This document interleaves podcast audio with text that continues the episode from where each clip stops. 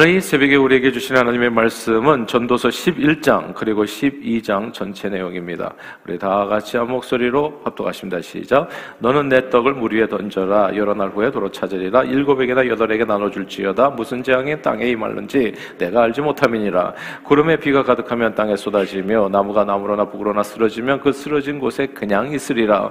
풍세를 살펴보는 자는 파종하지 못할 것이요 구름만 바라보는 자는 거두지 못하리라.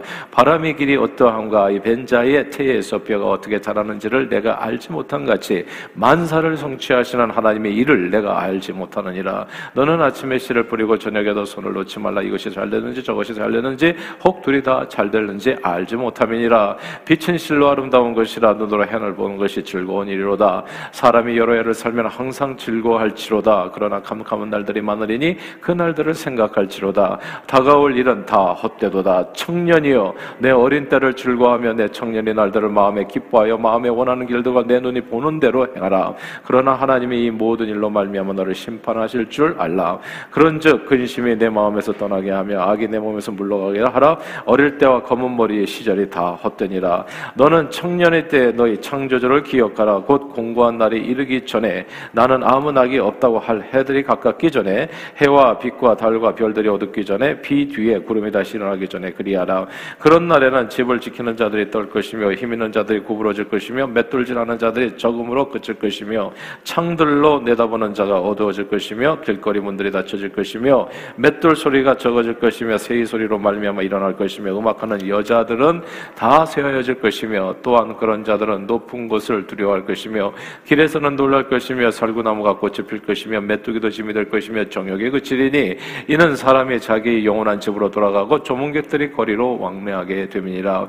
은줄이 풀 리고 큰 그릇이 깨지고 항아리가 샘 곁에서 깨지고 바퀴가 우물 위에서 깨지고 흙은 여전히 땅으로 돌아가고 영은 그것을 주신 하나님께로 돌아가기 전에 기억하라. 전도자가 이르되 헛되고 헛되도다 모든 것이 헛되도다. 전도자는 지혜자이어서 여전히 백성에게 지식을 가르쳤고 또 깊이 생각하고 연구하여 자문을 많이 지었으며 전도자는 힘써 아름다운 말들을 구하여 난의 진리의 말씀들을 정직하게 기록하였느니라.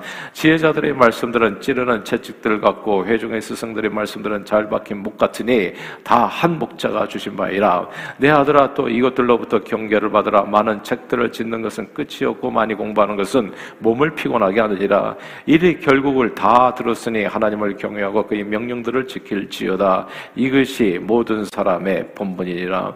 하나님은 모든 행위와 모든 은밀한 일을 선악간에 심판하시리라. 아멘.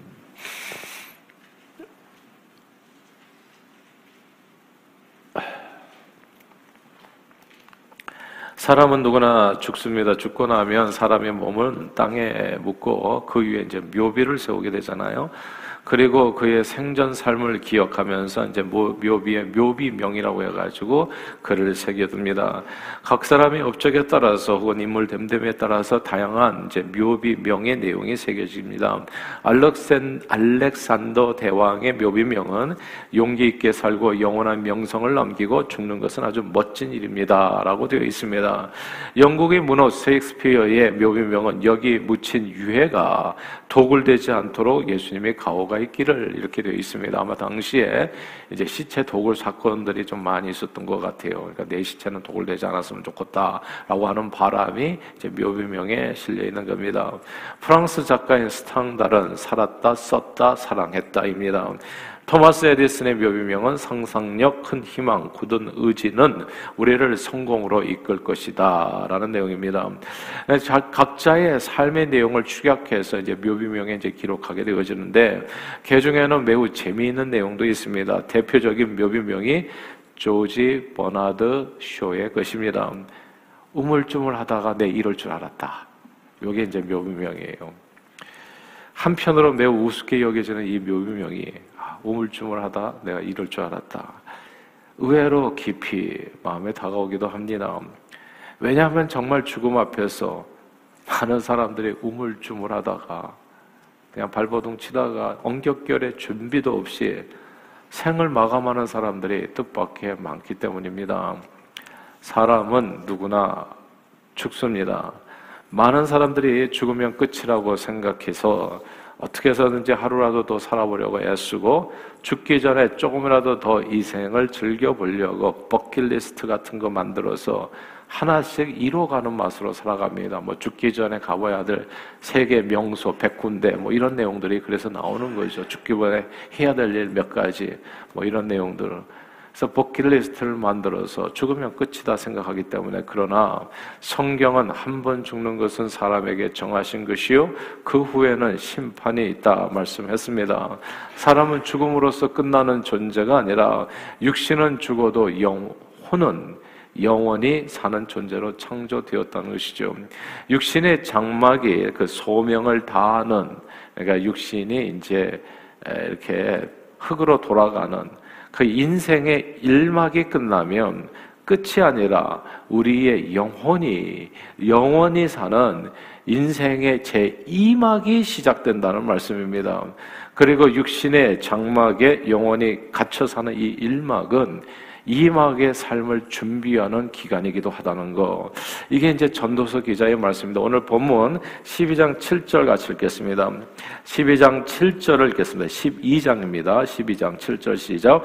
흙은 여전히 땅으로 돌아가고 영은 그것을 주신 하나님께로 돌아가기 전에 기억하라. 아멘. 여기에서 흙은 여전히 땅으로 영은 그것을 주신 하나님께로 돌아간다.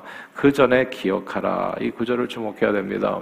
전도서 기자는 오늘 본문에서 몸은 흙과 영으로 되어 있는데 흙으로 만들어진 육체는 죽음과 함께 땅으로 돌아가지만 하나님의 생명 호흡으로 만들어진 사람의 영은 그것을 주신 생명 호흡을 주신 하나님께로 올라간다라고 말씀했습니다. 그리고 하나님 앞에 선 그 사람의 영혼은 그가 인생의 일막 육신을 갖고 살았던 모든 삶의 내용에 대해서 심판을 받게 됩니다. 다시 이게 중요하니까 반복할게요. 인생의 1막에 살았던 모든 삶의 내용에 대해서 인생의 2막이 시작할 때 심판을 받게 된다. 그 말씀이 오늘 본문 전도서 12장 14절에 나옵니다. 12장 14절을 같이 읽겠습니다. 시작. 하나님은 모든 행위와 모든 은밀한 일을 선악 간에 심판하시리라. 아멘. 한 번 죽는 것은 사람에게 정하신 것이요 그 후에는 심판이 있습니다. 내가 인생 1막에서 무엇을 말하고 어떻게 살았는지에 관해서 대해서 1막이 닫히고 2막이 시작되는 그 순간에 하나님 앞에서 심판을 받고 한 사람은 영벌로 한 사람은 영생으로 아 그렇게 새로운 또 인생의 2막이 또 시작되게 된다는 것이죠. 우리 영을 통해서 전도서 기자는 그래서 우리 인생들이 이 땅의 산만이 아니라 하나님 앞에서 영원히 사는 그날을 기억하면서 메멘토 모리 그날을 기억하면서 죽음을 기억하면서 그날을 준비하며 오늘을 사는 것이 지혜라고 말씀합니다. 그래서 오늘 본문 13절에 그러면 준비하면서 어떻게 살아야 되는 사람의 본분이 뭔가 인생의 목적 13절을 가시겠습니다. 시작. 이리 결국을 다 들었으니 하나님을 경외하고 그의 명령들을 지킬지어다. 이것이 모든 사람의 본분이라. 아멘. 이 말씀을 꼭 기억하십시오. 이리 결국을 너희가 다 들었다. 사람은 태어나서 생로병사하는데 그 삶 속에서 이제 결국은 모두 다, 다 죽음을 맞이하는데 그러면 인생의 그 의미는 뭐냐 목적은 뭔가 그것은 하나님을 경외하고 그의 명령을 다 지켜 사는 삶 그것만이 아마 남을 것이다라고 하는 아, 그런 내용입니다. 아, 이 땅에서 우리 육체의 생명이 다하는 날 하나님 앞으로 올라가는 영혼에 대해서 아무 생각 없이 우물쭈물 살면 내 이럴 줄 알았다고 그날에 반드시 후회하게 될수 있기 때문에 이 땅의 삶의 본분은 우리 삶의 인생의 본분은 늘 하나님을 경외하고 그의 명령을 지켜야 하는 삶을 살라고 하는 그런 지하에서의 권면입니다. 저는 명령을 생각할 때 여러 가지 있잖아요. 서로 사랑하라는 명령도 있고 용서하라는 명령도 있고 비판하지 말라는 명령도 있고 여러 가지 명령들이 있어요. 그리고 주라는 명령도 있죠. 이런 명령들을 마음에 새기고 또 항상 기뻐하고 범사에 감사하고 쉬지 말고 기도하고 이것도 다 명령인 겁니다. 그러니까 이 땅에 살아 숨쉬는 동안에 하나님을 경외함으로 주의 말씀을 붙들고 내 감정과 내 기분을 의지하기보다는 하나님의 말씀에 내 감정과 기분과 내 삶을 맞춰가면서 살아가는 것이 모든 사람의 본분이다. 그것이 심판 날을 예비하는 지혜자의 삶이라고 이렇게 오늘 본문은 말씀해 주는 겁니다. 아, 고작 이 땅에서 120년도 못 사는 육신을 가진 인생 1막은 죽은 후에 하나님 앞에서 시작되는 인생 2막을 위해서 준비하는 기간이요. 그리고 지극히 작은 일부이지 영원한 인생길이 전부는 아니라는 거. 그러니까 120년의 이 땅에서 너무나 그 뭐랄까 아둥바둥 버킷리스트 만들어서 그거 꼭 이렇게 살지 말고 인생을 영원한 삶이 있으니까 그 삶을 바라보면서 인생 일막을 정말 잘 준비하면서 아, 그, 그 주님을 만나는 그 길로 오기를 원한다라고 하는 내용인데 자 그러면 영원한 인생길을 위해서 우리가 준비해야 될 것이 뭔가요? 오늘 본문에서는 오늘 본문에서 전도서 기자는 이제 11장 12장 이제 마지막 장이잖아요. 크게 세 가지를 우리에게 제시해 줍니다. 첫째는 이 땅에서 인생 일막에서 너희는 나누, 나누며 살아라. 나누며 살아라라고 얘기합니다. 나눠주며 살라. 전도서 이번 때는 11장, 11장, 11장으로 돌아가서 11장 2절을 읽겠습니다. 11장 2절을 읽습니다. 시작. 일곱에게나 여덟에게 나눠줄지어다. 무슨 재앙이 땅에 임할런지 내가 알지 못함이니라. 아멘. 여기서 일곱, 여덟에게 나눠주라. 라는 이 구절을 주목해야 됩니다. 미래에 나에게 어떤 재앙이 있을, 나, 일어날지 알 수 없고, 재물은 죽으면 다 끝이요. 내가 영원히 소유도 할 수 없는 것이기에, 살아 생전에 내가 가진 것을 나누는 삶을 사는 것이 지혜라는 겁니다. 내 육신의 시간, 그리고 그 다음에 이 에너지, 힘, 그리고 지혜, 재능 다 나누면서 사는 게 그게 참으로 지혜로운 삶이라는 거예요. 저는 이 땅에 하나님께서 교회를 주신 것이 우리 인생에 정말 귀한 축복이라는 생각이 들어요. 이 세상에서 살아갈 때는 여러분 다 일을 하시면 어느 정도 이렇게 아 뭐 보상을 받는다고 하나 이런 대가를 받게 되죠. 근데 교회에서는 이건 진짜 완전히 주는 삶이에요. 내 재능도 주고 시간도 주고 그 다음에 그 가진 것도 소유도 주고 그리고 나눠주는 삶을 계속 격려를 하는 겁니다. 선교도 그렇고 컴패션도 그렇고 그리고 교회 봉사도 그렇고 이거는 몽땅 다 나누는 삶이에요. 근데 그날 그 메멘토 모리 주님을 만나기 전에 이 땅에서 하나님을 경외하면서 그리고 하나님의 명령에 따라서 지켜 살면서 우리가 꼭 해야 될 일이 뭐냐 하면 나눠주면서 살아가는 거. 어차피 이 땅에 다 두고 갈 거라는 거예요. 그러니까 그가 하나님께서 주신 자본금 가지고 정말 한 사람은 한 달란트, 다섯 사람은 두 달란트, 한 사람 다섯 달란트 자본금을 하나님께서 다 각자에게 시간과 에너지와 물질과 이런 지혜와 재능을 다 주셨는데 그것을 가지고 하나님의 영광을 위해서 나눠주면서 살다가 와라. 그것이 하나님 앞에 남기는 이라 얘기하는 겁니다. 예수님은 누가복음 16장에서의 불의한 청지기 비유를 들어서 심판날이 이르기 전에 자기가 맡 자기가 맡은 소유를 이웃에게 나누어 준이 청지기 지혜를 칭찬하셨습니다. 만석을 붙들고 살다가 고스란히 이 땅에 남겨두고 죽은 부자보다는 자기 생전에 자기가 소유했던 만석을 사람들에게 나눠준 사람이 영원한 인생 이막을 위해서 지혜로운 겁니다. 이거 잘 생각해 보세요. 나눠준 사람이 지혜로운 겁니다. 저는 우리 교단에 보니까 그, 그 선교 헌금을 보낼 때 보니까 가끔씩 이렇게 예산이 이렇게 부족해서 들어오는데 11월 달까지, 뭐 10월 달까지. 근데 나중에 보면 다 채워지더라고요. 그게 보니까 미국 사람들은 남은 거를 다 바치는 경우가 많더라고요. 자기가 죽을 때 트러스트를 그렇게 쓰는 거예요. 내가 죽으면 이 모든 재산은 선교비로 써 주십시오. 그래 가지고 이 선교가 계속 되어지더라고 우리 교단에. 예? 그러니까 이게 지혜로운 길 아니겠어요? 하늘나라에서 내 상을 내가 보니까 그냥 내가 두고 온 재산이 땅에 다 있어. 예. 하늘나라의 부활을 안 쌓은 거잖아요. 그럼 그게 결국 지혜로운 삶이라고 볼 수가 없어. 또 기껏 해서 내가 땀 흘려서 모아놓은 재산을 자식들이 흥청망청 다 써버려. 예. 그리고 몸까지 망가지고. 그게 과연 지혜로운 삶이겠나 오늘 본문을 잘 보십시오. 너 하나님 만나기 전에 꼭 잘하고 와라. 인생 일막 잘 정리하고 와라. 나눠주며 살다 와라. 이야기하는 겁니다. 또한 이 말씀은 투기가 아니라 투자에도 요긴하게 쓰이는 경고이기도 해요. 투기와 투자는 한 글자 차이지만 그 내용은 완전히 다르죠. 투기는 돈 넣고 돈 먹기에 사행성이 있는 뭐 주식 행위 그런 행동이고 투자는 가치 있는 기업 활동을 도와 일자리를 창출하고 사람을 먹여 살리는 행동입니다. 투자는 오늘 본문 전도서 11장 1절의 말씀처럼 자기 먹을 것을 물 위에 던지는 어, 던져 버리는 그런 행위와 같습니다. 뭔가, 뭔가 큰, 돌, 큰 돈을 벌 생각으로 하는 것이 아니라 누군가를 도우려는 생각으로 하는 것이 투자입니다. 그리스도인들은 투기를 해서는 안 되고 투자를 해야 됩니다. 그리스도인들은 우리 자녀들이 어릴 때부터 투기가 아니라 투자를 가르쳐 줘야 됩니다. 이게 내가 보니까 이런 얘기를 왜 예전에 목사님들이 설교를 안 하셨나 이해가 안 돼요. 성경에 나온 얘기인데. 그러니까 우리가 항상 가난에서 벗어나지를 못하잖아요. 투자를 하면 가난에서 쉽게 벗어나게 됩니다. 그리고 점점 부자가 되게 돼 있어요. 이 땅에서 사는 날 동안에 물질로 진짜 하루도 어렵지 않고 잘 살 수 있는 방법에 투자하는 방 오늘 본문에 나오잖아요. 일곱이나 여덟에게 나눠주라고 무리에 네 재물을 던지라고 일곱이나 여덟에게 내 가진 것을 나눠줄 필요가 그런 습관을 기를 필요가 있습니다. 그러면 놀랍게도 경제적 위기를 재앙을 당 하더라도 이겨나갈 수 있게 되어집니다. 언제나 성공하는 투자 요령은 분산 투자요. 그리고 투자하고 잊어버리는 거거든요. 무리에 던져버리라 잊어버리는 거고 일곱이나 여덟에게 나눠주라 분산 투자를 얘기하는 겁니다. 한 곳에 몰빵해서 뭔가 여기에서 뭐 도 아니면 뭐라는 식 이거는 투기죠. 그러나 일곱이나 여덟에게 나눠주는 분산 투자는 언제나 좋습니다.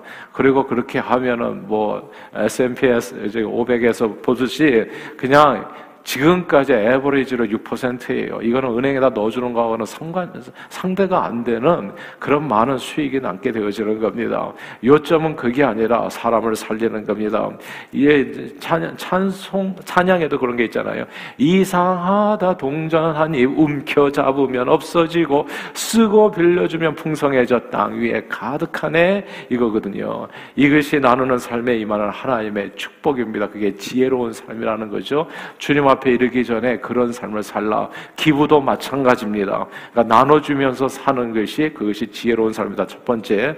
두 번째는 즐겁게 살라입니다. 오늘 본문 8절을 읽겠습니다. 11장, 11장. 11장 8절입니다. 11장 8절 시작. 사람이 여러 해를 살면 항상 즐거워할지로다. 그러나 캄캄할 날들이 많으리니 그 날들을 생각할지로다. 다가올 일은 다 헛되도다. 아멘. 아멘. 즐겁게 사십시오. 항상 기쁘게. 항상 거울 보시고, 이렇게 이거를 계속 이렇게 좀 올리셔가지고, 뭐, 그, 입꼬리를 올리셔가지고, 항상 smile 표정을 만들어 보세요. 그리고 그렇게 사는 것이 그게 크리스천 삶이고 지혜로운 삶이는 하루도 괴로워하지 마십시오. 다 괴로운 것은 주님 앞에 나와서 기도로 맡기시고, 그리고 한, 내가 할 수 있는 것은 괴로워하시고 해결을 하세요. 그러나 할 수 없는 일들에 대해서 하루 이틀 사흘씩 인상 쓰고도 하는 것은 그건 크리스천의 삶이 아닙니다. 그건 주님을 기쁘게 하는 게 아니에요. 주님 말, 주님을 경외하는 삶이 아니고 더더욱 말씀에 순종하는 삶도 아닙니다. 우리가 그리스도인들이요, 이게 말씀을 따라서 잘 사는 것 같지만 가만 보면 또 그 말씀에 따라서 살지 않은 내용과 하나가 항상 기뻐하라는 것이 명령이라는 것을 잊고 살 때가 많아요. 우리는 항상 웃으면서 사 이게 놀랍지 않습니까, 여러분? 성령의 열매가 사랑과 희락과 화평입니다. 이런 은혜가 여러분의 삶에 항상 넘치기를 주 이름으로 축복해요. 여기 오늘 본문에 얘기하잖아요. 이 땅에 사는 날 동안에 천국을 기대하면서 하나님 앞에 서는 그날을 기대하면서 이 땅에 사는 너희는 항상 즐거워할지어다. 하나님 하나님께서는 이 모든 것이 헛되고 헛된 이 땅의 삶을 사는 동안 모든 인생들에게 선물을 주셨어요. 귀한 선물입니다. 그거는 먹고 마시면서 아내와 즐겁게 사는 일상입니다. 이 세상 살다 보면요. 이렇게 롤러코스터 타는 것처럼 좋을 때도 있고 안 좋을 때도 있고 왔다 갔다 왔다 갔다 정신없을 때가 참 많아요. 그러나 그때마다 우리는 무엇을 바라봐야 되냐면 이게 저기 멀미를 하잖아요. 배를 타고 갈 때 멀미를 하는데 먼 곳을 보면 좀 멀미를 더 난다는 얘기가 있죠. 고정된 것을 보고 보면 되는데 계속 흔들리는 것을 보니까 왔다 갔다 왔다 갔다 하다 보니까 이게 괴로운 거잖아요, 인생이. 멀미나고. 그러니까 주님을 바라보시 믿음의 주여 온전케 하시는 이에는 주님께서 이 모든 것을 합력해서 선을 이루어 주실 줄 믿습니다, 주님. 이런 마음으로 사시면 돼요. 다 잘 될 겁니다. 우주를 창조하신 그 하나님이 바로 내가 믿는 그 우리 하늘 아버지이신데 내게 무슨 불행이 온단 말입니까? 우리 눈에 내 생각에 그렇, 그렇다 이렇게 여겨지는 것이지만 그것도 시간 지나면 다 지나가는 것이요. 그 모든 것을 나중에 깨닫게 될 텐데 그 모든 것은 합력해서 선을 이루게 되는 줄로 믿습니다. 저는 어렸을 때요. 우리 아버님이 그렇게 안 변해가지고 엄청 불평하면서 살았어요. 근데 그 일을 나중에 알고 보니까 이렇더라고요. 우리 아버님의 마음을 강팍하게 하셔서 우리로 하고 그렇게 기도하게 하신 거더라고요. 그러니까 보니까 이게 나중에 보니까 다 합력해서 손댄 거예요. 불평할 것도 없고 원망할 것도 없고 괴로워할 것도 없어요. 그 모든 것을 통해서 하나님께서 하나님의 손을 이루어 주세요. 하나님의 우리를 향한 뜻은 저주가 아닙니다. 우리를 괴롭히기 위해서 하나님은 존재하시는 분이 아니에요. 우리에게 가장 좋은 것을 주시기 위해서 오늘도 애쓰시는 분이 우리 하나님이십니다. 그분의 선하심과 인자하심을 믿으신다면 그분을 바라보시면서 그 믿음 안에서 오늘도 즐겁게 사시는 저와 여러분들이 다 되실 수 있기를 바래요. 우리가요 왜 괴로워하냐면 늘 남과 비교하면서 쓸데없이 낙심해서 그렇거든요. 남은 비교하면서 남은 이런데 남이 가정을 하는데 우리 남의 집 자식들은 무슨 무슨 대학을 좋은 대학을 갔다던데 그러니까 이게 자꾸 비교하면 나는 자꾸 절망하고 좌절하고 그 실망하게 돼요. 그러나 그, 이 주님을 바라보고 정말 내게 주신 하나님의 축복들을 세다 보면 우리는 매 순간에 기쁘고 즐겁게 살 수 있습니다. 특히 예수 믿는 자가 기뻐하지 않을 이유는 진짜 일도 없어요. 죽어도 살고 살아서 믿는 자 영원히 산다는데 도대체 무슨 불행이 우리에게 온단 말입니까, 여러분? 그러므로 성경은 항상 기뻐하라. 주 안에서 기뻐하라 말씀에서 이게 명령입니다. 오늘 본문은 뭐라고 얘기해요? 모든 사람의 본분이 뭐라고 하나님을 경외하고 주의 말씀을 지켜 행하라. 저는 저와 여러분들의 주의 말씀에 따라서 오늘도 주 안에서 매 순간 하나님 주신 선물인 기쁨을 누리며 즐겁게 사는 우리 모두가 되기를 주님 이름으로 축원합니다. 자, 세 번째는요. 선하게 살랍니다. 10절 같이 한번 읽어 볼까요? 11장. 11장 10절입니다. 시작. 그런즉 근심이 내 마음에서 떠나게 하며 악이 내 몸에서 물러가게 하라. 어릴 때와 검은 머리의 시절이다 헛되니라. 아멘. 여기서 근심을 떠나게 하며 악이 내 몸에서 물러가게 하라. 이 구절을 주목해야 됩니다. 주기도문에 보면 우리가 우리에게 죄 지은 자를 용서해 준 것처럼 우리 죄를 용서해 주세요라는 구절이 나오는데 이 말씀이 매우 흥미로워요. 이 구절은 가해자에 대한 말씀이 아니라 피해자에 대한 말씀입니다. 이 구절은 가해자에 대한 말씀이 아니라 피해자에 대한 말씀입니다.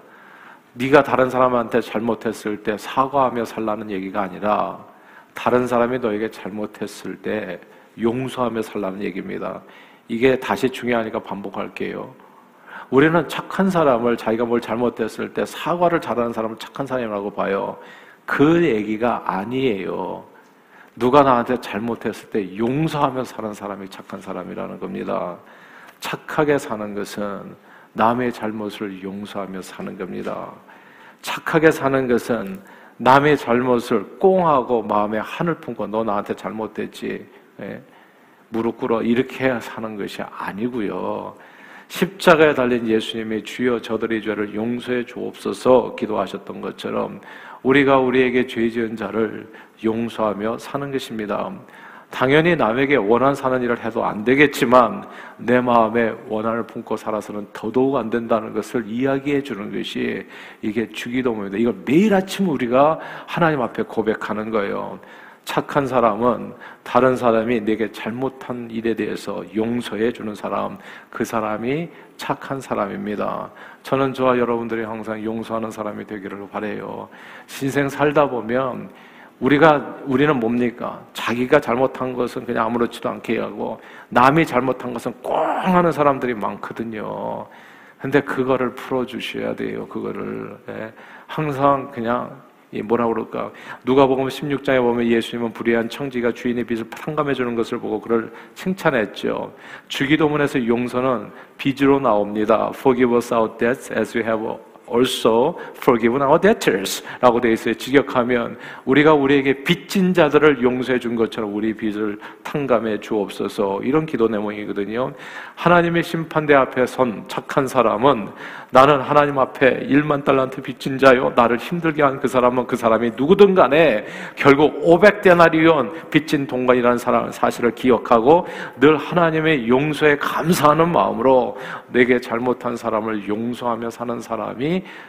선한 사람입니다. 악한 사람은 반대가 되겠죠. 남의 잘못을 여간해서 잘 용서하지 않는 사람, 꽁하는 사람, 은혜는 안 갚아도 원수는 꼭 갚는 사람, 요 사람이 이제 악한 사람이 되는 겁니다. 그러나 오늘 본문은 얘기해요. 그 모든 세월은 다 헛되다고요. 우리는 모두 이 땅의 육신의 삶을 마감하는 때를 맞이합니다. 그때 내 우물쭈물하다가 이럴 줄 알았다. 이렇게 말하고 죽으면 곤란한 겁니다. 죽은 후에 임하는 심판은 우리의 영원한 미래를 결정하기 때문입니다. 전도서는요, 오늘 죽는다라고 생각하면서 사는 것이 지혜라고 해요. 내가 오늘 죽는다고 하면서 생각한다면 이게 인상 쓰면서 살 일이 하나도 없어요. 너무 소중한 매 순간이에요. 할렐루야, 감사합니다. 아, 내가 오늘 이 내게 선물로 주신 하루 너무 고맙습니다. 예. 그리고 기쁘게 every moment 예. enjoy. 그렇게 사는 것이 그게 지혜라 얘기해요. 그리고 오늘 용서하고 살고 오늘 눈 감에 내가 오늘 눈을 감는다면 내 마음에 다 풀어줘야죠. 다 용서하고 살고 그것이 선함이라 얘기해요. 그리고 나눠주면서 살고 이 땅에 사는 모든 날 동안 사랑하는 여러분 그 순간을 기억하면서 모든 사람의 본분을 다하여 하나님을 경외함으로 그분의 말씀을 지켜 행하는 저와 여러분들 다 되시기를 바랍니다. 나눠주며 살고 즐겁게 살고 용서하면서 살아서 하나님의 심판대 앞에서 한 사람도 빠짐없이 영원한 천국 영생 복락을 누리시는 저와 여러분들 다 되시를 주 이름으로 축원합니다. 기도하겠습니다. 하나님 아버지 헛되고 헛된 인생길에서 우물쭈물하다가 내 이럴 줄 알았다 이렇게 심판대에 서지 않게 하시고 미리 말씀을 통해서 우리 심령을 준비케 해주심을 감사합니다. 오늘 주신 말씀 기억하면서 모든 사람의 본분은 하나님을 경외함으로 그분의 말씀을 지켜 행하는 것. 이 땅에 사는 날 동안 나눠주며 살고 즐겁게 살고 그리고 서로 용서하며 살아. 하나님 앞에 설 때 기쁨으로 천국 영생 복락을 누리는 저희 모두가 되도록 축복해 주옵소서. 예수 그리스도 이름으로 기도합니다. 아멘.